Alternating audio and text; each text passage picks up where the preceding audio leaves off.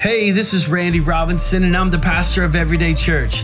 Thanks so much for joining us today. We hope this podcast encourages you, stretches your faith, and helps lead you into a growing relationship with Jesus. Let's do it! All right, so we've been in a pretty lengthy series called Make Room. Uh, normally, we would not hang out in a series quite this long. Um, but within the series, we've actually talked about a few different topics, and so it hasn't felt like this just super long, monotonous, never-ending, you know, topic. We've talked about, you know, making room sort of been this big umbrella um, for lots of different topics, and underneath that umbrella, we've talked about making room for the Holy Spirit in our lives. We talked about making room for pain um, and hearing the voice of the Lord when we walk through pain, because pain is unavoidable um, Jesus didn't promise us a life without difficulty. In fact, he said, In this world you will have trouble, but be of good cheer. I've overcome the world. So, the good news for us, as long as we're walking with Jesus, we also are overcomers. Amen. Amen. And so, we listened, uh, we talked about hearing the voice of the Lord in the midst of our pain and difficulties. We spent a few weeks talking about gratitude and how gratitude will literally, it's been proven scientifically and medically, to rewire your brain uh, that living a life of gratitude brings joy and peace and happiness, as well as it's been proven to reduce stress, anxiety, depression, and even physical pain in our bodies. And so, why this whole make room, you know, concept? I mean, we're living in a world where everything is competing for our time. Uh, very few of us have any margin built into our lives. And if we do have margin, it's a very, very small small amount. And when we live that way, the smallest urgent need can just derail our lives completely. Uh, this is something that our, our parents uh, of small children deal with constantly. Uh, most of you know, but we have two small kids in the house a three year old and four year old. Uh, if I'm going somewhere alone, I can literally be up, ready to go 10, 15 minutes. I mean, that's showered, teeth brushed, uh, at least a breath mint if I don't have time for that, dressed, out the door, whatever. Like, I, I can do that on my own. Adrian and Aubrey, uh, they're my older son and, and daughter, they are masters of of this, of just the, the smallest amount of time. At least they think that they are, right? They, they figure out what time they have to leave and then they work backwards this process. Okay, I have to be there at X time. Uh, it'll take me this long. This long takes me. Adrian's got it down. He's like, it takes me seven minutes to drive to here. And he's not leaving a second before that seven minutes. So if anything goes wrong, he's going to be late. Uh, and that's the problem is they're leaving no margin. My mom, on the other hand, who recently moved here from Mississippi, she leaves too much margin.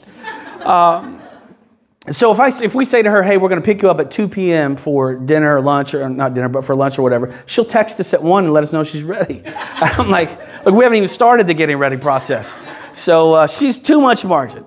So back to parents and small kids. So like we, you know, without margin, there's a lot less peace, a lot more yelling, a lot more rushing, a lot more stress. If Katie and I wake up late and the boys, uh, they just don't understand. They don't understand why their relaxed routine is all jacked up. Why can I not lay on the couch and drink my morning milk or whatever they're having, orange juice, and watch TV like usual? They don't understand that. Let's go, let's go. You got to go. We're going to be late. We're going to be late because we didn't build enough margin in. Um, and I would have done probably an entire message on make room for margin, but we are going to revisit this next year. Katie and I have been experimenting with margin and rest in our lives. And we were already making some changes, and most of you know she's had some health challenges the last couple of months. And it's really accelerated our need to make room. And uh, so for us, we're experimenting with this, but every Friday at 6 p.m., that's our target, uh, we begin a 24 hour Sabbath. And so we cease from all work, paid and unpaid, and we just enjoy family and hobbies, football and TV on Saturday, basketball season is here, woo, go Cats. And and if I, if I let myself, we'll get way off track talking about rest because it's been so impactful for my life over the last couple of months. And we're going we're going to talk about Sabbath and biblical rest next year as well. But the reality is, is that the church is full of unhealthy people. We're often rushed and bitter and sad and depressed and anxious, and we're just very unhealthy emotionally. And that is not God's best for us. There's a better way. So, making room is about reevaluating our priorities. And every time we say yes to something, we're essentially saying no to something else. Like, so for me recently, and I've shared this a couple times over the last few weeks, I've, I've recently removed Instagram and Facebook off my phone. I'll still jump on my laptop during the week and just kind of scroll for a couple minutes or whatever. But I've replaced some of that time that I was spending on social media with listening to or reading more books. I've finished uh, five complete books in the last eight weeks, and I have about five more I'm currently working on. So for me in this season, a yes to social media would be a no to more reading. And the reality is, is there's never going to be enough time, right? We have to make time or make room for what's important. And that means saying no to some things that are potentially unhealthy so that I can say yes to things that are healthy. Sometimes it means saying no to something that's good so that I can say yes to something that's better. So last week, we began talking about making room for worship. And if you missed it, you missed a really good Dunkin' Donuts story, as well as a surefire way for wives to train their husbands. And so I would highly encourage you to go back, catch the YouTube or the podcast replay. Um, but in order for me to make room for worship in my life, I have to say no to some things. Essentially, my yes to worship is a no to self. Right? We just sang about it. You know, I'm coming back to the heart of worship where it's all about you and it's not about me. Or vice versa. My yes to self is a no to worship. Paul said it this way in Romans 12, verse 1. Therefore, I urge you, brothers and sisters, in view of God's mercy, to offer your bodies as a living sacrifice, holy and pleasing to God. This is your true and proper worship. Worship is a denial of self. John, the cousin and the forerunner of Jesus, said it this way that he must become greater, I must become less in John 3:30. That's the heart of worship, that he is elevated, we are. One verse says, He must increase, I must decrease. Worship is always making much of Jesus and little of ourselves. And we spent considerable time last week on this thought that worship is equal to sacrifice. When we sacrifice, that is our act of worship. And we talked about how the modern church has so associated music with worship that we've essentially lost the true meaning. Because worship is so much broader and bigger than just music. That's why I love that song. When the music fades, when the music's gone, is my worship still there? In Colossians chapter 3, Paul said this whatever, verse 23, he said, whatever you do, work at it with all of your heart as working for the Lord, not for human masters, since you know that you will receive an inheritance from the Lord as a reward. It is the Lord Christ that you are serving. You see, we can worship when we're at work. We can worship when we're playing with our kids. We can worship when we're with our spouse or when we're serving others. When we take our gifts and our talents and our resources and give them back to God, that is an act of worship. And so I want us to understand that worship and music and singing are not necessarily synonymous. And while I want to elevate the idea that praise and worship is bigger than music, I don't want to diminish the fact that part of praise and worship is music and singing, as well as dancing or shouting, clapping, lifting our hands, etc.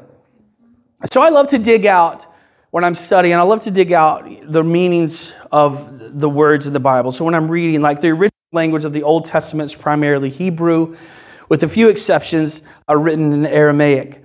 The New Testament was originally written in Greek, and I'm certainly not a Greek or Hebrew scholar. Uh, I have to research and look things up just like most of you would have to do. But in the New Testament, there are four primary words used for the word love. Of these four words, one isn't specifically mentioned, it's mostly just implied.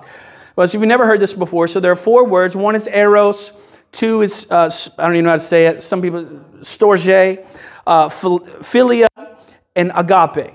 All right? So, number one, eros. Eros, eros love is the physical, sensual intimacy between a husband and a wife, right? It expresses a sexual and romantic attraction. Eros is also the name of a mythological Greek god of love, sexual desire, physical attraction, and physical love. It's, it's the Greek god of that. It's where we get our English word erotic. Now, erotic in English often carries with it a negative or distorted uh, connotations, but biblically speaking, eros love is to be within the confines of marriage, of a marriage relationship between a man and a woman. Now, Storge describes a family type of love. So it would be a parent to a child, a child to a parent. It's a more natural kind of love. Additionally, in the book Holy Roar, uh, uh, Pastor Darren Whitehead describes uh, Storge as natural love. He likens it to how we might love sushi or love pizza. Then there's philia. Philia is the most general type of love in Scripture, encompassing love for fellow humans, care, respect, and compassion for people in need. We would recognize it most easily from Philadelphia, which is the city of brotherly love. And then finally, there's agape, which is a God kind of love. It's this unconditional love. There's no pretenses, requirements, or expectations. Right, for example, our Heavenly Father loves us unconditionally. We can't earn His love and we can't lose His love, even to the point of us blatantly rejecting His love. He will allow us to reject Him. He will allow us to choose a life of sin. And He will even allow us to be eternally separated from Him. But it will never change the fact that He loves us. And so, for all intents and purposes, agape love is perfect. It's a perfect love. All right, so what does this have to do with anything? When reading the New Testament, there's little to no distinction between these kinds of love. In Greek, there are four primary words used for love, and how they're used would determine their meaning. So, in, in, in the language of Scripture, and going back to Darren Whitehead's uh, definition, you might storge, Chick fil A, but agape, your children. But in English, we simply love both, right? Not equally, but we use the same word. And because we understand that concept, right, you understand that when I say I love tacos and I say I love my children, that it's not the same thing, but we use the same word.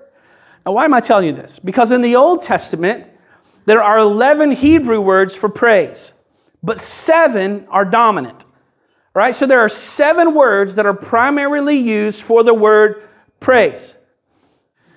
All right, so just like there are various ways to say love in Scripture, again, agape, storge, eros, and philia, uh, we only read the one word love. And similarly, in the Old Testament, there are seven words that we read for praise, thanksgiving, or worship, but primarily we read the singular word praise. Everybody tracking with me so far? So, like when you're reading through scripture and you come across a word that says praise, it may mean praise English definition. Like you, we have our own definition of what we think that looks like in English, but in Hebrew it may mean something completely different, just like loving Chick fil A versus loving your children. All right, so I'm going to give you these seven words, and my hope is that it will cause us to worship or praise differently. Uh, some of you have heard some of this kind of information before. Um, you know, before we planted Everyday Church, all of my 20 plus years of ministry I had been I had spent as a worship pastor. Some of that was coupled as a youth pastor as well. And in that time, I can only remember two to three sermons that I've ever preached on the subject of praise and worship.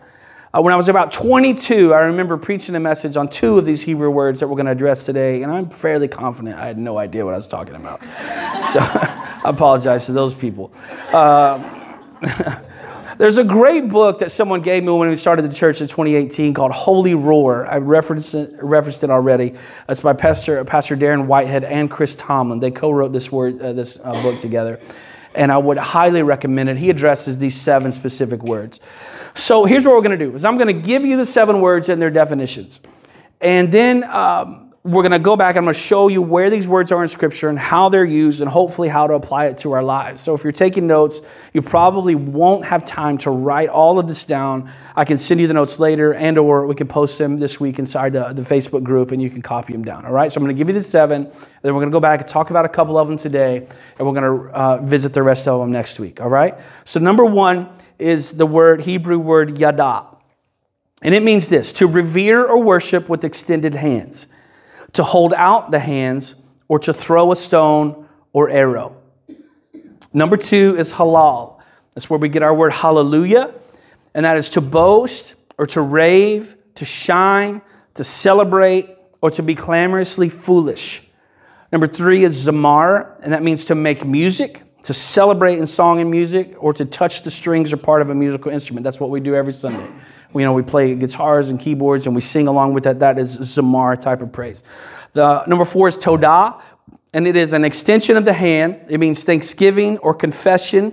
It's a sacrifice of praise, which we spent a lot of time talking about last week.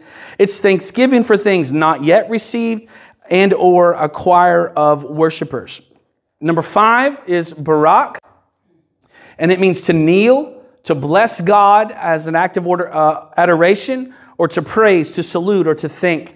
Number six is tehillah, not to be confused with tequila. That is uh, laudation, a hymn, a song of praise, or a spontaneous song. Although, I guess if you've had too much tequila, you may break out in a spontaneous song as well. Not the same thing, though. Uh, number seven is shabach, and that is to address in a loud tone, to shout, to commend glory, and to triumph. So today we're going to talk about yada. All right, and that means to revere or worship with extended hands, to hold out the hands, or to throw a stone or arrow. Anyone ever see the comedian Tim Hawkins, uh, his bit talking about hand raising? Yes. Hands, hands raised, real quick.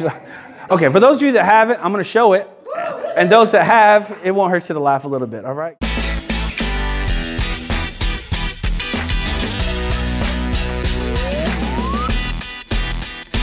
And I know that each church has its own worship style, you know, which is cool. Some people are more expressive in worship, some people more subtle, and it's all good. Um, I go to a church that's pretty expressive in worship. It's, um, it's a hand raising church. That's what it is, right? That's what, you know. Anybody here go to a hand raising church? Am I here? Sweet. Who here does not go to a hand raising church?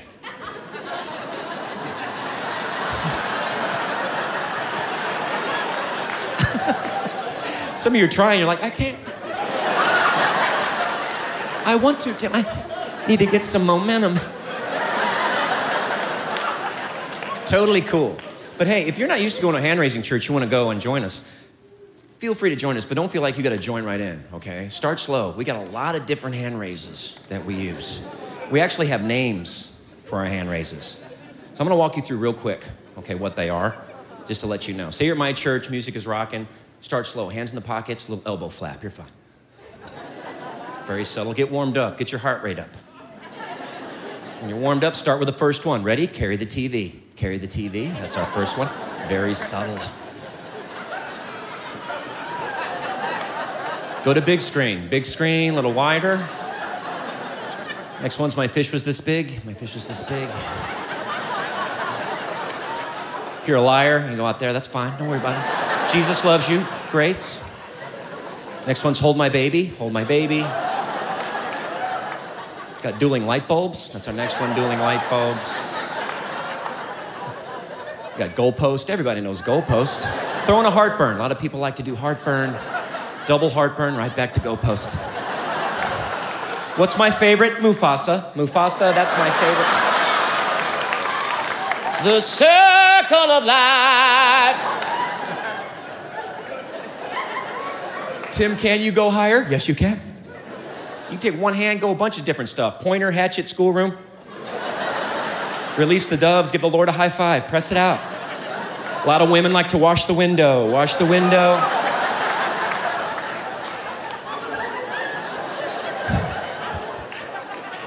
And when you're comfortable there, go for the big three. Village people, Rocky, touchdown. There you go, there's your big three. You're set. All right, so for some of, your, uh, some of you in the room, lifting your hands is like second nature, right? You don't give it a second thought, but for others, you're not quite there yet. It still feels a little bit uncomfortable. How many of you remember the first time you ever raised your hands in public? Like, how many of you feel that awkward? Does anybody, did anybody feel awkward, or you were just like, I'm just going in? It's just weird. Like, I'm almost always, when I'm leading worship, on an instrument. And when I'm not on an instrument, it still, to this day, feels weird for me to lift my hands. Like, I want that instrument in front of me, like, to you know what I mean? So I, I, get it. So some of you, like, you just, you're still a little bit uncomfortable.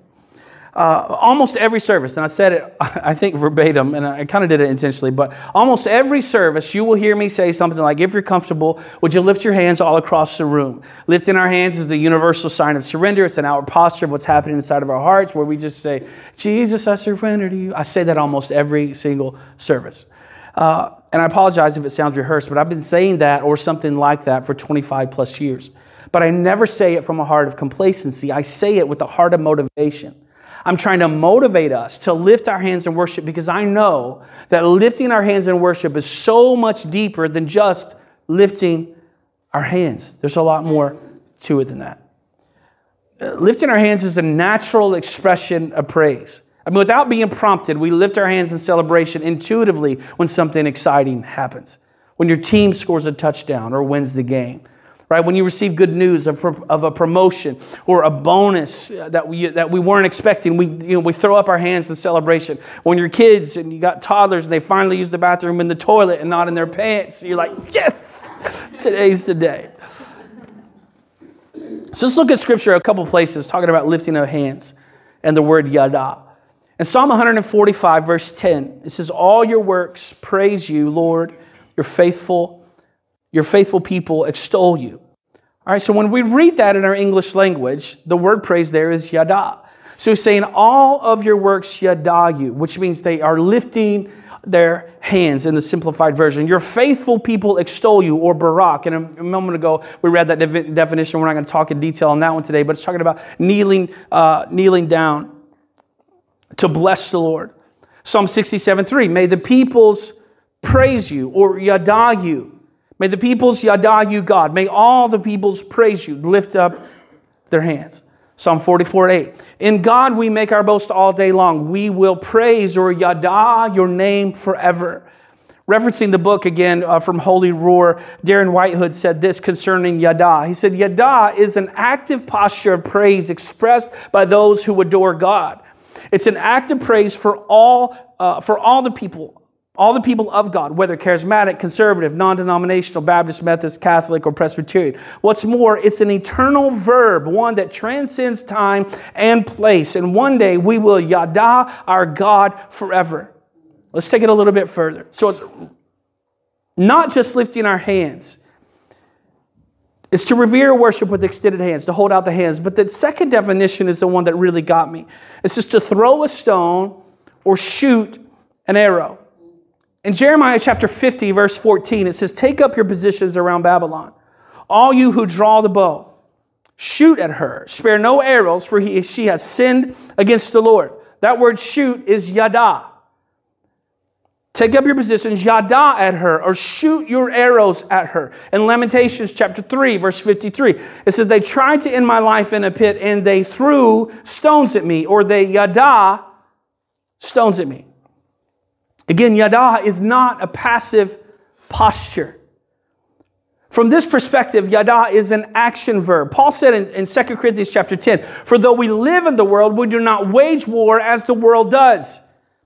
He says the weapons that we fight with are not weapons of the world. On the contrary, they have divine power to demolish strongholds. And I know that contextually, Paul isn't necessarily talking about praise and worship, but he's letting us know that there are weapons that are at our disposal that aren't natural weapons. And so when we're under attack, we can throw up both hands and we can go to war. See, we sing songs that have lyrics like that, My praise is a weapon. You guys know that song. We sang it a few, several weeks ago. My praise is a weapon. And maybe I should have taught on this before we introduced that song. Because outside of the knowledge of, of these kinds of words, maybe the song doesn't even make sense. But spiritually speaking, when I begin to lift my hands, I'm literally throwing stones at the enemy, I'm shooting arrows back into his camp. But because of the language that I most often use, I think I may have unintentionally caused people to think that lifting our hands is only a spiritual act of surrender, because that's my sort of because it makes the most sense to me. In a, in a short, easy, hey, why do we lift our hands? It's just an act of surrender. It's just an outward posture of what's happening inside of our heart. But because I haven't brought the other side of it in, I think I've unintentionally thought it's just an act of surrender, but it's so much more than that. It is surrender, but that's only part of it. And so from now on, when I encourage us to lift our hands, I want you to know that it's not just an act of surrender, but it's an act of war. And no matter what you're facing, when we begin to sing and lift our voices and lift our hands, right, you can know that spiritually you're shooting arrows into the enemy's camp. Right? You may feel like your back is against the wall. Right? You may have had just one of, one of the worst weeks that you've ever had, maybe in a, in a long time. Right? You may feel beat up and bruised and battered. All hell may be breaking loose in your family or in your finances or in your life. But whether you're at church or at home or on your job, find a place where you can throw up both hands and just begin to bless the Lord. Go on the offensive and begin to fight the darkness with your praise, with your yada, and allow the Spirit of God to move through you and in you and all around you and begin to fight with your hands lifted high. You know, I had a moment just recently, and I, I just something happened, and it was just like really trying to derail and because I'd been diving into this subject matter and really studying it. So I'm, i was here, I was, by, I was actually at the church, I was by myself, I was getting some stuff ready, and just something, I got a text message, and it's just like, and I said, I'm not going to allow this to disrupt my joy, my gratitude, and my inner peace. And just by myself, over by that door by the kitchen, I just threw up two hands. And I just began to pray. And I said, God, I'm going to war in the spirit realm. And I just lifted up my hands just as an act of spiritual warfare against what I felt like was the enemy was trying to do to, to derail all that was going on in my life. And we spent a decent amount of time talking about last week specifically how praise and worship is more than just music. And I've tried to be clear that music is also, um, music is part of our worship. And, and it's really, it's one of the most powerful forces on earth. And so while, again, while I'm trying to elevate the concept that worship is not music, in and of itself, music can also be worship, and that's why we use music in our in our you know worship services. Um, music has the power to bring joy or sadness. It can help you be reflective and relax. It can be a motivational tool to help you maximize a workout. It can bring fear or laughter. Anybody ever like see those things where they recreate like a scene from Elf in particular, I'm thinking about. Is anybody like Elf? It's Christmas time. You, you seen those videos where they take Elf and they put the scary music behind it?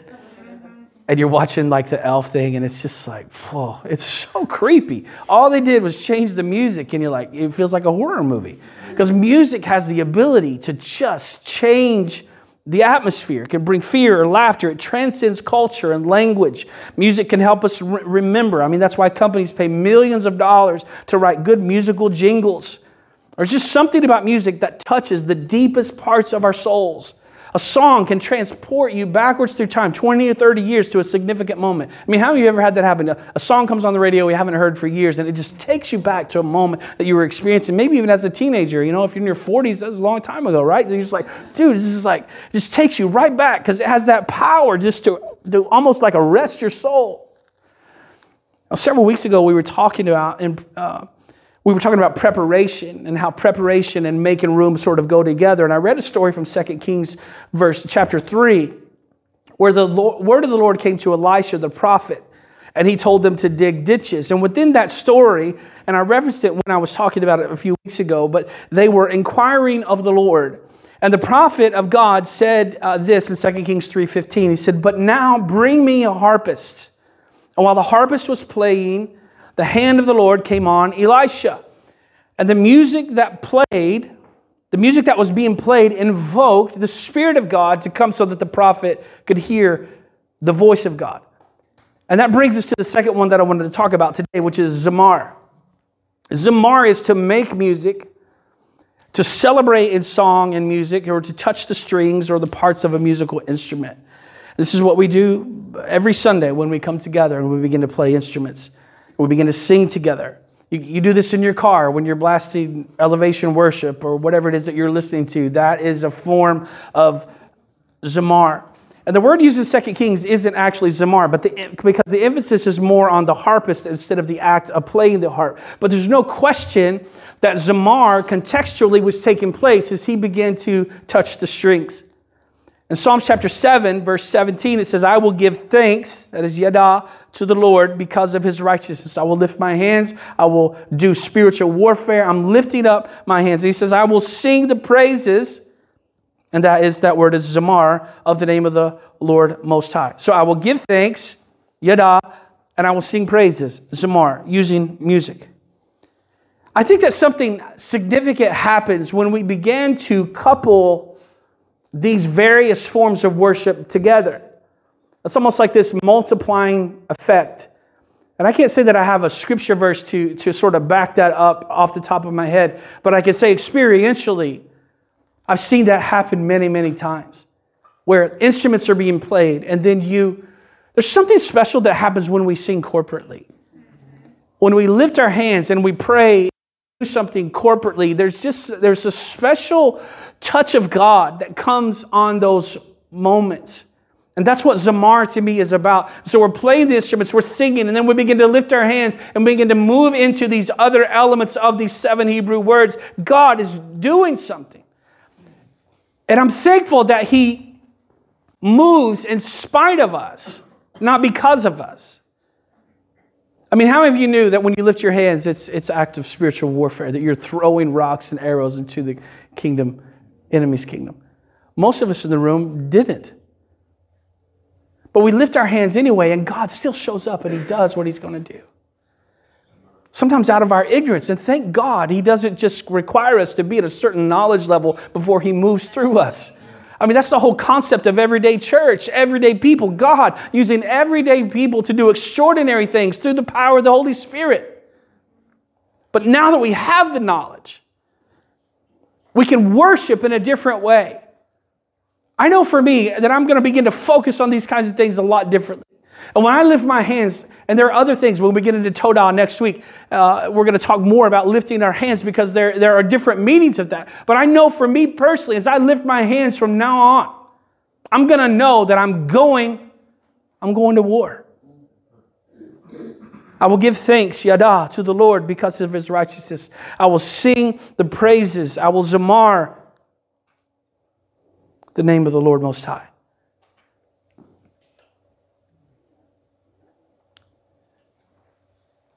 Adrian, I'm going to have you come and play as we get ready to close. Adrian is going to Zamar on the keyboard. And I want to I want to encourage you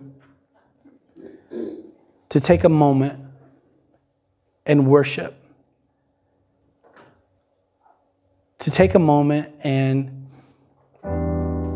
and yadah the Lord. And maybe there's people in the room right now that are going through the middle of a battle. Maybe you're in the middle of something and you're facing something. See, this is a moment for us to yadah, to lift our hands and to allow the Spirit of God to do warfare on our behalf. If I could invite you one more time to stand on your on feet. On behalf of Pastor Randy and the entire staff at Everyday Church, we'd like to thank you for joining us today. For more information on the church, please visit us at everydaychurch.xyz